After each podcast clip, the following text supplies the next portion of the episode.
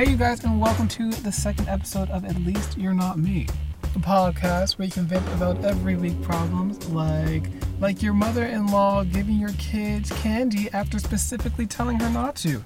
I am your host, Micah Walker, and I hope you had an amazing week slash weekend slash President's Day. Which, to be honest, I don't really know what you do President's Day, but you know what? Do what you want to do. This episode is similar to the previous one about a girl who does not like her sister's boyfriend. She wants to hate him in peace, but something or someone is preventing that. That being said, her voice and name are altered just to keep her identity safe. Oh, and following that, I failed to mention it last episode, but you can actually email us a recording of you venting, and you might just hear yourself on one of these episodes. I will most definitely give you guys the email for that, but before I do, let me introduce you to Roselyn. Okay, so this is, I guess, my rant on why can I not just hate my sister's boyfriend in peace?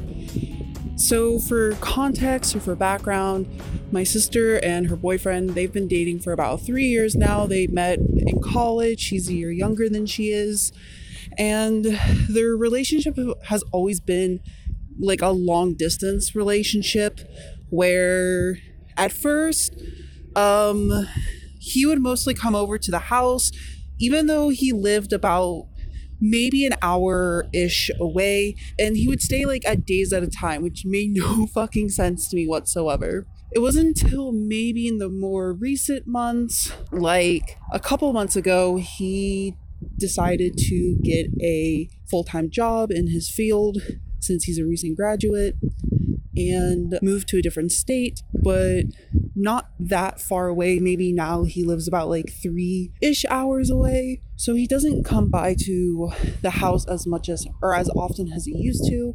Uh, he was just here this past weekend and stayed from like Thursday till Sunday, and it just pisses me off so bad. I never liked this guy. I've always had a bad vibe about him. I feel like he doesn't really treat my sister right.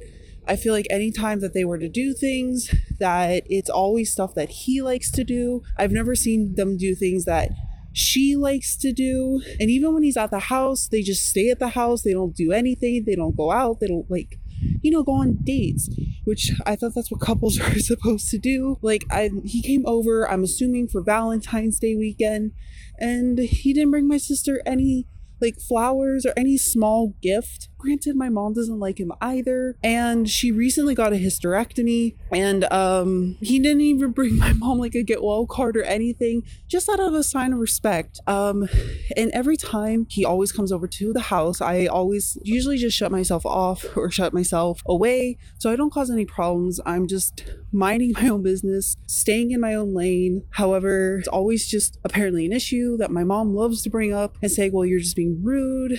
You're not really acknowledging him. I'm like, well, that's the whole fucking point. Like, I don't want to acknowledge him. Like, I, I just, I want to make my intentions known. I don't like him. Like, I'm not like my mom, who is kind of has a fake front about it, where I know for a fact that she doesn't like him either. Like, literally, no one in my sister's side of friends or family no one likes this dude. My sister's even lost a friendship due to this relationship, even though the actual end results was something from completely different. Um, part of the reason why though that my sister and this person are no longer friends is because of her boyfriend. I just want my sister to realize that that she can do so much better in that regards as a person and just looks in general and someone that wants to do the things that she likes to do and someone that like treats her right and just someone who doesn't like hold her back. She even got a write-up at her own job partially because of her boyfriend and with him moving and they're thinking oh well because of the move uh you know she seems probably more depressed. And because of that um she's not really putting in as much effort like she used to and got a write-up for that. So i don't know. I just want to hate him in peace. Every time that i try to stay in my own fucking lane it always ends up being an issue where i'm, I'm like i can make this a lot worse I could be a total bitch about it. I could rage at him. I could scream at him. I could do. I could do anything. But instead, I try to be as civil as possible in my own way, and I just choose just to take the higher path for myself and just completely ignore him because out of sight, out of mind. Anyways, that is my rant. Thank you so much again for letting me take the opportunity just to rant about this. Um, yeah. I hope you guys enjoyed that amazing episode.